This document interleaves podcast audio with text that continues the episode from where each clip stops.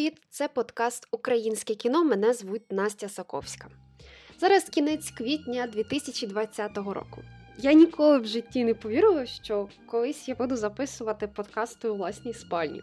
Можливо, за якийсь час ми будемо згадувати з теплотою ці часи, коли можна цілий день проводити в піжамі і дивитись кіно. Звісно ж, я працюю як раніше, але з відсутністю потреби десь виходити, я особисто заощадила дуже багато часу. Ну і, і, і відкрила для себе я власне багато нового. Наприклад, той факт, що не обов'язково виходити з хати, щоб відкривати для себе нові круті штуки.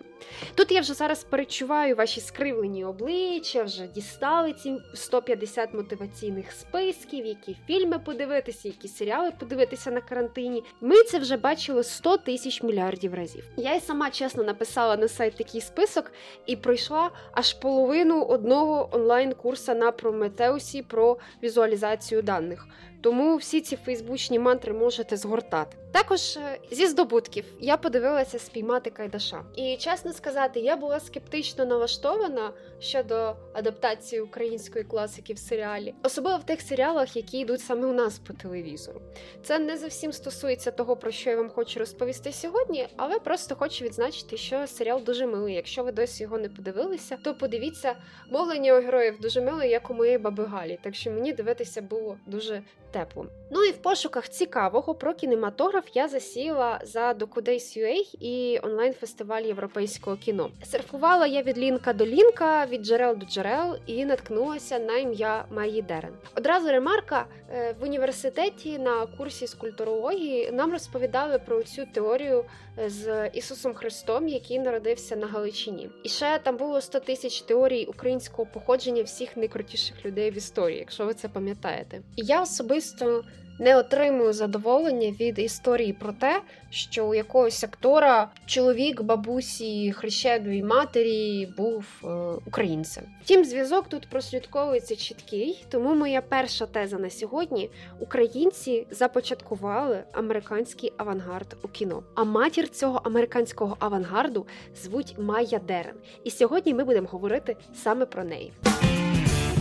Її назвали Елеонорою на честь італійської акторки Елеонори Дузе. Маєю ж вона стала не одразу. Вона народилася в родині акторки Марії Фідлер та психіатра Соломона Деренковського. Деренами ж вони стали вже в 24-му році в еміграції. Через посилення антисемітських настроїв їм довелося тікати з рідного Києва у штат. Там вони спершу поселилися в родичів в Огайо. Майя пішла вже у американську школу. І довелося вчитися її батькові. Йому потрібно було здобути американську освіту, аби продовжити психіатричну практику. Їм було потрібно всього лише 4 роки, щоб повністю адаптуватися і отримати американське громадянство. Ну а далі там, ну як у всіх, навчання, становлення, і розквіт. Елеонора з юних років прагнула себе виразити, принаймні так пишуть її біографи. Перше вона робила це з допомогою письма. Вона вивчала журналістику і політологію. Її пам'ятає за яскраву зовнішність, чорне кучеряве волосся і яскравий пошитий самостійно одяг. Під час навчання вона вийшла заміж за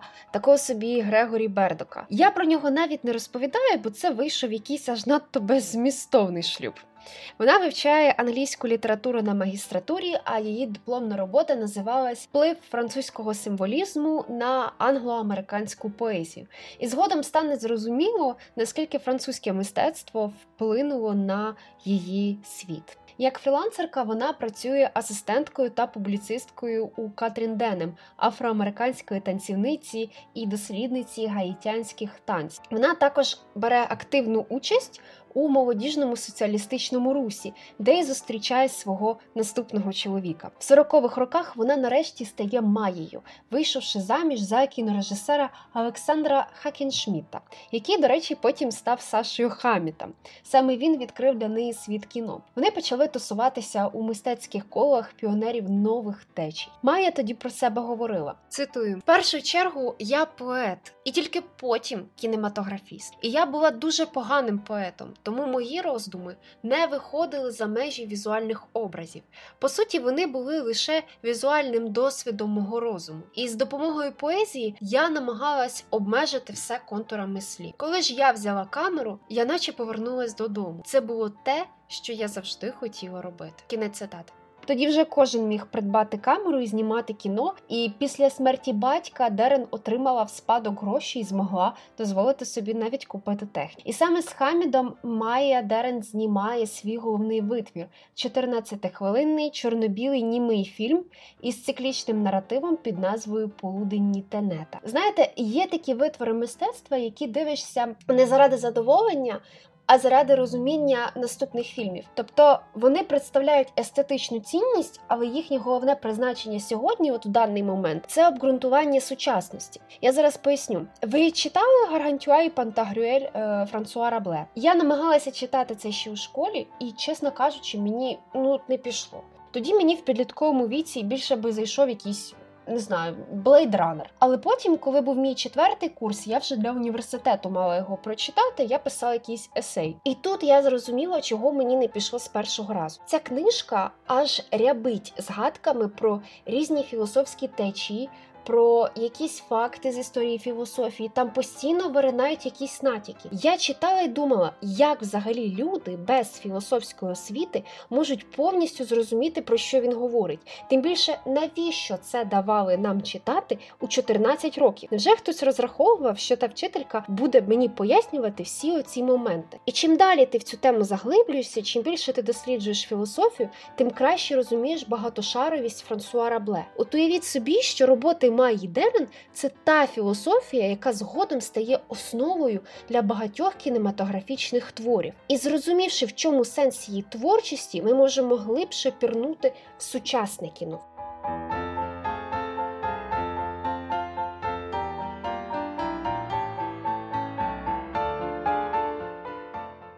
Кіноглядач Нью-Йорк Таймс е, Джеймс Габерман говорить, що саме цей фільм надихав Девіда Лінча. В 1990 році його навіть додали в американський реєстр в бібліотеці конгресу як культурно, історично та естетично значущі. Головні ролі е, вона виконувала сама разом із чоловіком. І весь фільм це те, що називається кінематографічним трансом, те, що називають Dream Film, тобто фільм сновидіння. Вона була натхненна французьким сюрреалізмом, і це було показано в циклічно повторюваних епізодах в блуканні між часом і простором. У 2015 році BBC навіть включив полуденні Тенета до топ 100 американських найбільш значущих фільмів. До речі, цей рейтинг очолив, щоб ви розуміли, громадянин Кейн. І в 46-му вона вже стала лауреаткою премії Гугенгайма. Протягом семи років вона працює над фільмами. На Гаїті вона знімає фільми про місцеві ритуали та церемонії, а потім навіть працює над книжкою. Критики і колеги потім дивуються, як їй вдалося все це зняти, і як місцеві допустили її з камерою до таїнств і дозволили це знімати. Втім, тут варто згадати її пристрасть до африканської культури, яку вона ще перейняла у танцівниці Катрін Данем. І за переглядом важко сказати насправді, що є більш магічним ритуал. Чи те, як його зняли, Дерен говорила, що її фільмам притаманний так званий поняття control accident. Аби пояснити, що це таке, вона в одній зі своїх статей наводить приклад із пляжем. Ти можеш виставити світло, акторів і так далі. Ти можеш думати, що ти повністю контролюєш ситуацію, але по суті ти не можеш контролювати, як вітер обдуває тобі волосся, як хвилі накриваються навколо. Ти не можеш контролювати текстури каменів і піску. Ці елементи спонтанності і створюють дійсність у кінематографі. І до речі, це не єдиний концепт, який Майя Дерен привнесла в кінематограф. Її вважають також і теоретиком мистецтва. Вона була прибічницею творчої аскези. Вона зневажала комерційне масове кіно, яке гналося за декораціями і зборами. Режисерка писала, що кіно в прямому сенсі цього слова має бути дешевим. Вона писала: досконалюйте ваші фільми не з допомогою декорацій чи людей, а використовуючи на повну потужність те, що ви і так маєте. Це ваш головний інструмент, ви самі, ваше мобільне тіло, ваш наділений уявою розум і ваша свобода використовувати їх. Упевніться, що ви дійсно їх використовуєте. Її філософія мистецтва насправді суперечить загальним переконанням кіноіндустрії. Тобто тут є віха розвитку американської кіноіндустрії, А ось є Майя Дерен, людина, яка не визнає канони мистецтва, але при цьому на них впливає. Дерен померла в 61-му році від геморагічного інсульту. Деякі джерела пишуть, що в неї була гіпертонія у спадок від батька. Деякі ж стверджують, що вона ще від початку 40-х років балувалась амфетаміном.